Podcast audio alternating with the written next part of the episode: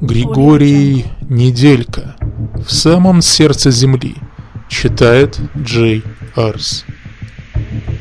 О том, что координаты места назначения неизвестны, Моррисон узнал лишь день вылета.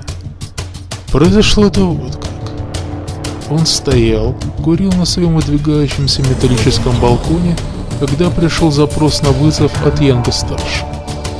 Моррисон отбросил недобитую половинку клон сигареты, коротко зевнул и потянулся на рук звонившему. После прикосновения настройки чип-центров подушечках пальцев связь установилась. «Готов?» Не тратя время на приветствие, поинтересовался Янг-старший. «Вещи все собрал? Жену, дочку, сына расцеловал?» «Из штаба поступил приказ о проверке?» Сразу понял Моррисон. Ну да. Так как? Я хоть сейчас путь. Это хорошо. Это замечательно. А ты ведь помнишь, чем закончились предыдущие рейды? Моррисон покрутил воспоминания в голове, не устанавливая защиту от куратора, поэтому Янг-старший видел яркие, четкие, порой метафорические, порой символические образы. Ничем они не закончились. Наконец высказал мнение Моррисон. В том-то и дело. На Сириусе давно-предавно созданы соответствующие условия. А экспедиции точно прокляты теряются в космосе одна за одной. Янг-старший прибавил к словам звучное ругательство. Моррисон пожал плечами, что Янг-старший и ощутил, и увидел. Может, там где-нибудь звездный треугольник. Ну, ты понимаешь, вроде нашего Бермудского. У Бермуд слишком возмущенный энергоаур внутренней планетосферы. Я-то знаю. Полезнее было бы выяснить, что творится с первопроходцем. Хорошо, что затронул тему. Вдруг заметил Ян Старший. Моррисон одарил его задачным взглядом сквозь ментальное ноуполе. Главной задачей нашей экспедиции является установление возникающих проблем и их посильное разрешение. Негласно, надеюсь, приказ? Надеюсь. Ям-старший невесело засмеялся. Передо мной голоприказ лежит с 3D-печатями всех инстанций, каких только можно. А среди тех, которые нельзя даже блямба от медицинской медицинской инспекции присутствует. Вот и я вначале так же отреагировал. «И чего они хотят?» – спросил Моррисон. «Чтобы мы искали то не знаю что по соответствующему адресу?» Боюсь, при подобном раскладе результаты появятся совсем не скоро. И совсем это не год и не два. А с большим количеством припасов, наличием криогенных тайм-морозилок и автопилотом поиски наверняка продлятся дольше, чем жизнь Гома Нового. Короче, чем моя или твоя. Почему? Потому что не найдем ничего. Кто отдавал приказ? Лично Хендрикс. Председатель президиума планеты? Да. Теперь выругался Моррис. Они с ума посходили, что ли? Или бедствие ограничило Стэнли Хендрикс? Ты бы потише. На случай, если ментощуп отслеживает звонки. Не настолько мы важные птицы. Задание зато очень-очень существенное. Хм. Ну и что? Ни ты, ни я, никто другой не откажется лететь. Кому охота подвергать годами возводимую трепетно оберегаемую репутацию? Конечно, все. И я в том числе предпочтут неумеренный риск возможности потерять положение, а вместе с ним и пост, зарплату, влияние и прочие бонусы. Я прямо чувствую твое «однако». Янг-старший усмехнулся. И не зря. Однако, по чести сказать, и плевать, прощупают разговор или нет, затея это чисто безумие. Что они предпримут, если не вернемся и мы? Я собирался задать тот же вопрос, саркастически произнес Моррис. Янг-старший покачал головой. В общем, Целуй всех напоследок. Бери котель с формой скафандром и вещами. и жду тебя ровно в пять на стартовой площадке номер один. Остальных уже оповестил. Тебя сохранил на потом, как друга. Умирать спина к спине будем. То ли пошутил, то ли съязвил, а может просто подытожил Моррис.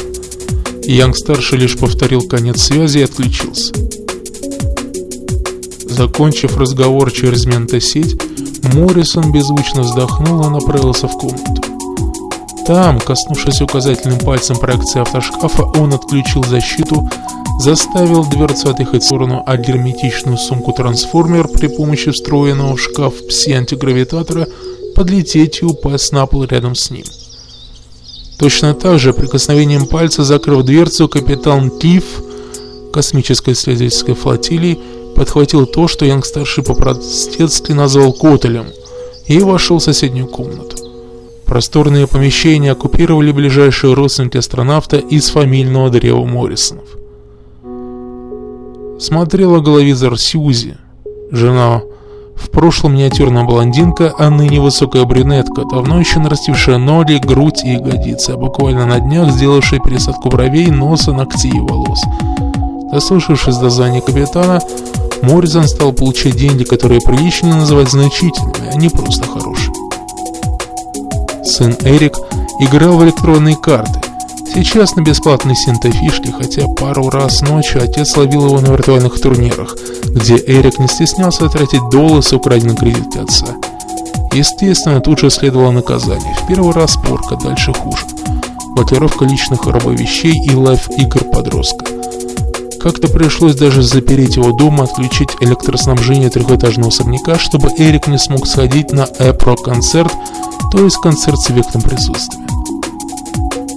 Дочка Дженнис играла в механически работающий на жидкой плазме самый распространенный вид топлива конструктор бессмертной компании Лего. Сьюзи любила мастерить из подвижных, гнущихся, эластичных, разборных деталей разнообразные дома, машины, объекты и предметы, не указанные в инструкции. Не исключено, что в девятилетней девочке проявлялся гений инженера-строителя. Она всегда выглядела умнее и спокойнее Эрика. Да и вела себя увереннее, со школьными задачками справлялась быстрее, умудряясь носить домашнюю работу систему и методику. Сорванцу брату такое в жутком кошмаре не привиделось бы. «Семья!» — привычно окликнул собравшихся Морриса. Сьюзи молча подняла голову и улыбнулась, Эрик нажал пропустить ход и сказал «Да, пап», а Дженнис отложила модифицируемую деталь и выжидающе посмотрела на отца. Моррисону совсем не хотелось говорить им то, что он, разумеется, должен был сообщить. Но раз должен, он набрал в грудь воздуха, выдохнул и как можно безразличнее оповестил. Экспедиция, в которую мы сегодня отправляемся, будет искать пропавшие команды. Ну, вы слышали о том, что искатели постоянно пропадают. Так вот, нам выпала честь обнаружить и устранить источник беды, а заодно, когда справимся... Моррисон не дал себе слабины заменить союз на ЕС. Найти подходящую для жизни планетку. Здорово, пап. Тут же воскликнул Эрик. Похоже, он не вслушивался, не вдумался в сказанное отцом, потому что немедленно вернулся к оставленной игре. Дженнис, понимающе кивнула. Сьюзи встала с робота кресла, подошла и нежно обняла Моррисона. «Удачи, дорогой!» Он аккуратно, поскольку рядом дети, поцеловал ее в шестой или седьмой, кто не сбился со счета, версии губы. Меньше, чем оригинальнее, но объемнее. Спасибо, дорогая. Надеюсь, это не настолько опасно, как прозвучало.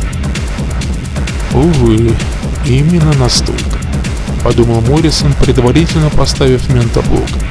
И потом, блок управ, ровным голосом отозвался. Я получил очередное задание от начальства, следовательно, его нужно выполнить. Тогда удачи, дорогой. Спасибо. Он прижал Сюзи к себе, потом шагнул к Эрику и под недовольный «Ну, пап!» потрепал сына по голове с их красными темными волосами, пока что своими мальчишеч... мальчишескими и неискусственными наклонился и поцеловал в лобик Дженнис.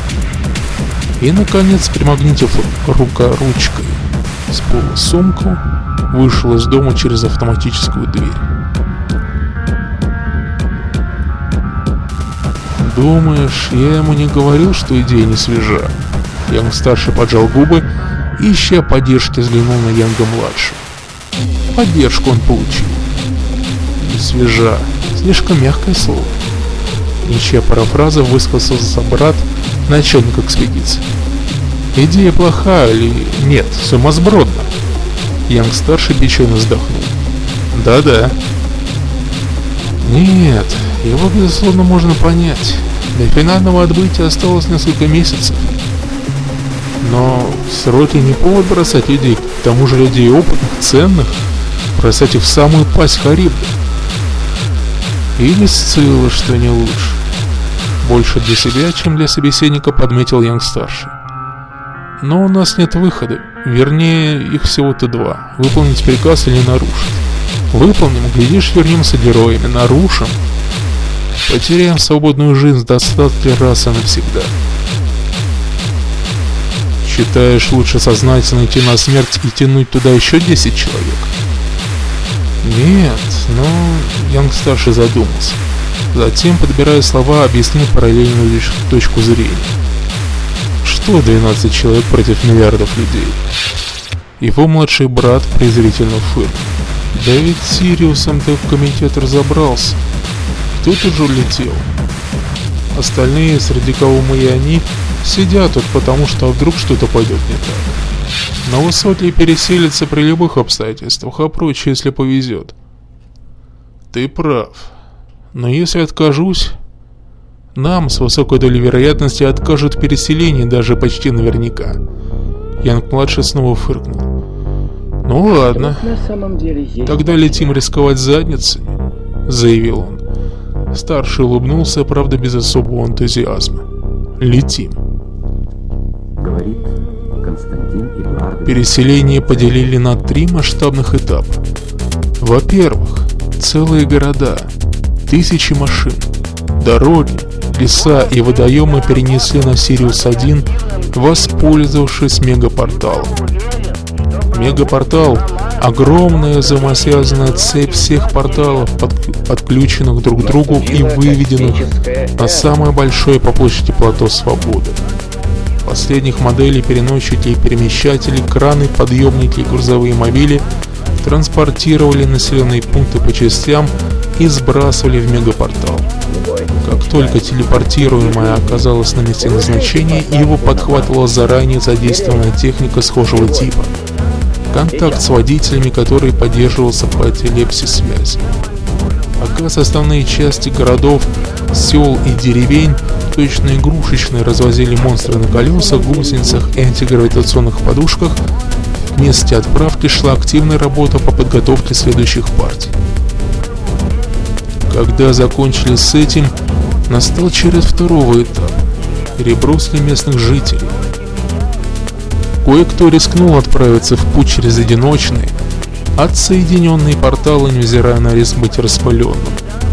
Впрочем, смертельный исход такого рода перемещений составил всего 0,0005%. С учетом недостаточного ввиду новизны телепортаторов, тестирования и апгрейдирования устройств. Прочие граждане ОБС, объединенные планетарные страны, воспользовавшись космическими челноками, среди которых две трети составили специально разработанные и построенные челноки повышенной вместительности, комфортабельности и надежности. Далее, третий этап – переход тех, кто стоит над обычными людьми и потому обязан освобождать ковчег последний, защищая народ и рискуя собой – Однако не стоит сомневаться, правители загодя продумали для себя безопасные, пускай более протяженные в связи с известной космической аномалией на основном маршруте, пути отступления, мечтая и на вновь заселяемой планете царствовать и богатеть. Ответственность хозяева мира переложили на мелких руководителей тех, кого не промеж себя называли прокладкой. В такую прокладку – или, употребляя не столь жесткий термин прослойку, входили и Янг-старший с его экспедицией. Логика была проста. найдут 12 храбрецов-добровольцев, а на деле подневольных практически рабов, источник исчезновения первой десятки челноков с переселенцами и последовавших за ним поисково-разведывательных экспедиций. Хорошо, наградим медалью. Нет? Вина за возможные беды, включая стопроцентную вероятность потери миллиардов колонистов, до сих пор не отправленных согласно второй стадии переброски, пойдет на плечи нерадивых исследователей. Разумеется, со всеми вытекающими. Нет, никто не станет рисковать основой государства, простым людям, или, если точнее, не станет рисковать в громадном количестве. Два-три пробных полета и при негативном итоге наказание виновных. После же массовая, включавшая и обывателей, и правителей переброска на Сириус-1 порталами и затратными обходными космоманеврами. Вот почему главной задачей ультиматума являлся поиск планеты в ином секторе галактики. Для научно сверхоснащенной и интеллектуально продвинутой цивилизации Гомо Новым не составит труда опять собрать порталы в цепь и потом при необходимости разъединить, а также перекинуть Сириуса по измененным координатам территорию и индустриальные леса с их достижениями. С жителями проблема возникнуть не должно. Они будут только рады после долгих месяцев ожидания в конце концов прибыть в дом, где нет многометрового табло, ведущего по секундный отчет до падения мирового защитного поля и как следствие вымораживания целой планеты из-за погасшего, превратившегося в ледяной шар светила. Щит времени, как его называют, транслирует судьбоносный сигнал в абсолютно все приемники, телевизоры и фон, число которых близко к бесконечному. Он стал героем легенд и почти что превратился в своеобразного идола. Верхушкам стоило бы раньше озаботиться проблемой колонизации, подумал Моррис но понимая, что своими-то жизнями более ни разу не рискнут, что для себя они все просчитали, капитан оставил мудрые, однако ненужные государству мысли при себе. Щелчком, отбросив псевдосигарету в сторону ближайшей умной урны и заставив ее таким образом подскочить, подлететь и поймать окурок, облаченный в компьютернизированную, упрочненную, прекрасно облегающую форму ТИФ. Моррисон встал на трап. Дорожка, почувствовав присутствие члена экипажа, задвигалась и доставила мужчину внутрь корабля. Собственно, ждали его одного. А потому трап сейчас же втянулся, закрылись иллюминаторы. Еле слышно загудели разбросанные по поверхности звездолета синхопозатроны, разгоняя частицы и с их силой, с их помощью поднимая металлического колосса терпеливо ждущим небесам. Корабль скрежетал, внешне полностью перестраиваясь в течение какой-нибудь пары секунд, меняя облик с наземного на летный и, внезапно ускорившись, пронзил атмосферу, вырвался в черный, испещренный звездами и обнимающий пустотой космос. Это случилось буквально через пять минут. Звездолет, по названию экспедиции, получивший имя «Ультиматум», неожиданно и разом потерял связь с центром управления. Как ни матерились тамошние работники, как ни бились над сенсорными панелями и тактильными четырехмерными мониторами, не удавалось восстановить контакт с пропавшим кораблем. Сигнал, посылаемый цуповцами, будто уходил в ничто, ловился и рушился невидимым перехватчиком. Однако на экранах по-прежнему отображался лишь космос. И ни пресловутого перехватчика, ни сгинувшего ультиматум. Никому не хотелось сделать этого. Но ввиду чрезвычайности и необычности ситуации, глава ЦУПа, Меркьюри, Сью же минута связался с помощником председателя Хендрикса Пресли. Выслушав Меркьюри, Пресли долго и изощренно ругался. Не на кого-то конкретно, а в целом на ситуацию. Затем уведомил, что идет на плаху в смысле разговаривать с Хендриксом, и без лишних слов прервал связь. Меркьюри упал в подкатившееся кресло и закурил Эрзат сигарету. Для ультиматума все произошло еще быстрее и непонятнее, чем для супа. В один момент астронавты летели уверенные, что до приближения к опасному сектору ждать нечего. И вдруг словно взорвало что-то мощное. На сознание каждого члена экипажа накатилась разрушительная незримая волна, а после навалились темнота и беспамятство. Придя в себя, Моррисон сходу обнаружил две вещи. Ужаснейшую головную боль и незнакомый ландшафт. Применив все силы, капитан Клифф заставил себя подняться и обнаружил вдобавок к перечисленному, что его тело адски ноет, вероятно от синяков.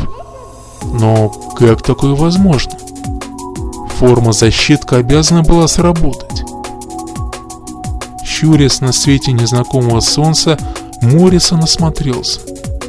Если не считать островка суши, где очутился он, вокруг, куда ни тень, взгляд правил балом океан, бескрайний, гладкий, приводящий и восхищение в трепет. Держась за ноющую голову, Моррисон посмотрел по сторонам. За горной грядой виднелось то, что осталось от ультиматума. Что же получается? Корабль упал на неизвестную планету, его самого выбросило из звездолета Акаледи. Да. Кстати, что с коллегами-друзьями? Где они? Двигаясь медленно, поскольку боль отдавалась в теле при каждом движении, не хотелось и думать, как это тело мотало, трясло и кидало во время падения. Моррисон зашел за горную гряду. Здесь, изломанные, одетые в порванную форму, стекающей кровью, лежали на тускло-коричневой земле все одиннадцать его сотоварищей. У кого-то прибита голова, у кого-то сломан позвоночник, у другого вывихнута шея или руки-ноги. Забыв про синяки, ссадины, переломы или что там с ним, Моррисон кинулся к первому телу Янга-старшего, ко второму боксу, к третьему Пейджа. И к еще одному, и к прочим, пока наконец не замер на месте. Упав на землю, Моррисон позволил отчаянию захлестнуть его. Члены экипажа мертвы. Все, все до единого. Это не подвергается никакому сомнению. Ему же чертовски повезло. Хотя, что толку? Он один-одинешенек неведомо где, без корабля, представляющего теперь сплошные обломки и куски покореженного металла. И он заходил внутрь. Не уцелела ни система жизнеобеспечения, ни запас продуктов, ни связь. Но постойте, у него же есть нарукавный коммуникатор. Моррисон потянулся, чтобы проверить работоспособность наручника, и тогда взор его наткнулся на нечто, поразившее и до глубины души. Это было табло. Табло-великан, вроде того, что отсчитывало дни до смерти планеты Моррисона. Правда, на циклопических размеров экране горела не голограмма с числами, а трехмерная надпись. «Возобнови цикл», – прочел Моррисон. Окончательно теряя связь с реальностью, он резко отвернулся и нажал кнопку вызова на наручном коммуникаторе. Сигнал от Моррисона поступил через три и половину дня после крушения. Как выяснилось из разговора с ЦУПом, попытки отыскать пропавший звездолет ультиматум ничего не дали, пока капитан не вышел на связь. «Предполагаю», — говорил Моррисон, — что везение и костюм спасли меня от участи оставшихся 11 экспедиторов. Элементы костюма, хранящие, запасающие и медленно рециркулирующие жизненно важные вещества, помогли мне продержаться три с половиной дня, когда я валялся без сознания. У меня нет ни еды, ни медтехники, ни корабля. Ничего.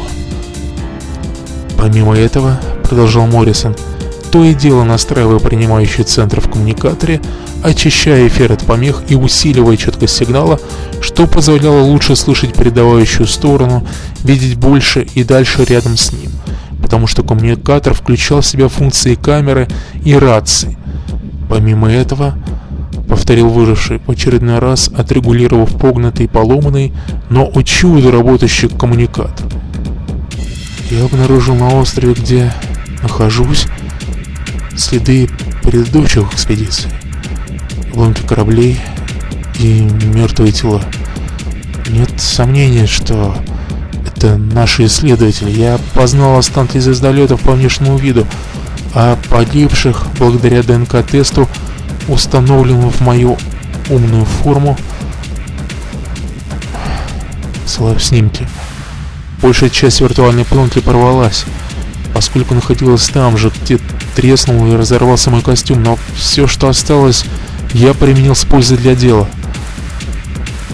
Обратите внимание на голову в самом конце. Это табло я нашел здесь же, на острове. Согласно данным моего визуально-костюмного исследования, оно стоит тут не первый год. От табло исходят пока что не расшифрованные мной сигналы, которые, если верить анализу данных, предлагаю его тоже, могут иметь отношение к исчезновению наших звездолетов.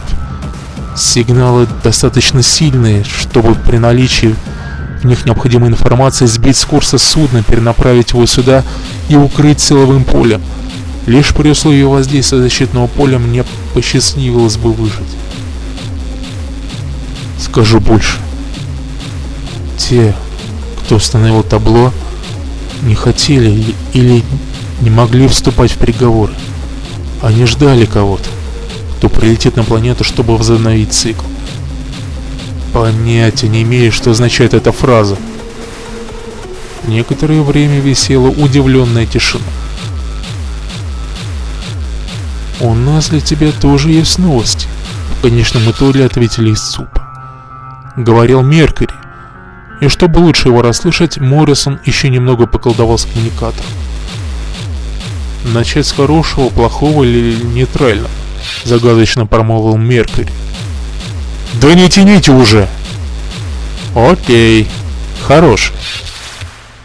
Два дня назад взорвалось погасшее солнце, разгоревший с того карлик, каким наши прадеды помнили его годы и годы. Ничего себе! Только смог выдохнуть Моррисон. Слава богу, планетарные щиты выдержали. Астрономы-исследователи утверждают, что случившееся нереально. А если реально, то в единственном случае Солнца монументальнейших размеров робот, авторегулируемый или управляемый кем-то издалека. Ничего себе, прокомментировал Моррисон. И извините, что засоряю эфир. Ничего понятливо откликнулся Меркури. Мы вполне разделяем твои чувства.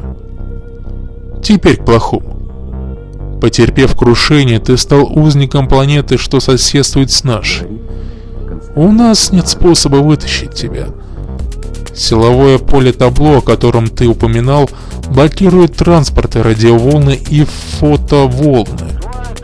Полагаю, оно же виновато в том, что не удавалось засечь сигналы СОС предыдущих разведгрупп, разбившихся, как оказывается, совсем далеко от Марса. Но по вселенским меркам... В общем, двусторонняя блокада планеты, куда ты попал, вызвана искусственным полем, создаваемым табло. Альтернативных вариантов у нас нет.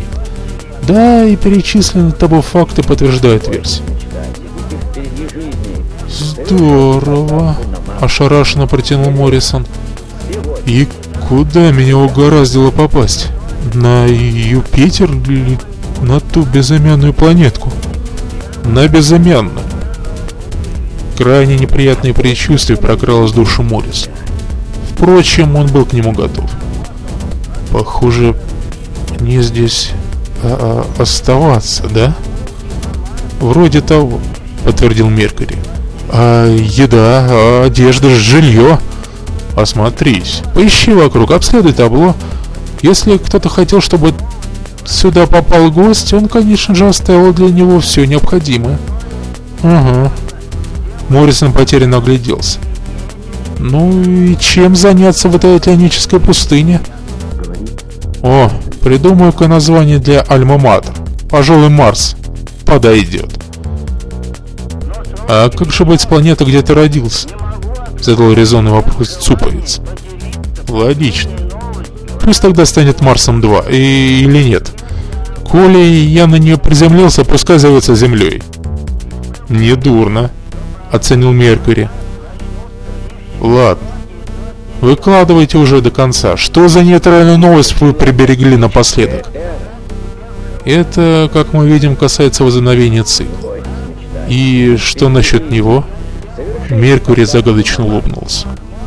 «Ты образован, умный, сильный и волевой человек», — сказал он. И Моррисон догадался, к чему тот ведет, прежде чем глава ЦУПа закончил мысль. Именно такой человек и потребуется, когда надо с нуля и качественно воссоздать на покинутой планете условия для жизни и саму жизнь. Моррисон сперва не знал, как реагировать. По прошествии полуминуты или около того, он ни с того ни с сего упер в бу... пока Рутли поднял голову к небу и расхохотался. «Ты чего?» — не понял Меркури. «Психологическая травма? Тогда давай пробежимся по психотренингу». «Некогда мне!» Не прекращая смеяться, сквозь слезы проговорил Моррис. «Это... это... это... это и есть цель, верно?» «Кого?» – озадаченно уточнил Меркурий. «Местных. Землян, что надеялись притянуть Творца миров». «Судя по всему, да». Как можно спокойнее согласилась в ЦУПе. Ну что ж делать? Пойду искать Еву. Меркурий не успел и слова сказать. Щелкнув верным, испытанным во многих миссиях, но потрепанным жизнью коммуникатором, Моррисон прервал связь с марсианами. Я осмотрелся, совершенно обновленными чувствами. Вокруг набегала ветрами и вновь замирала плескавшаяся под новорожденным солнцем неизведанная земля, только лишь сегодня узнавшая свое настоящее имя. Незнакомый мир — предлагал долгожданному гостю целый океан возможностей.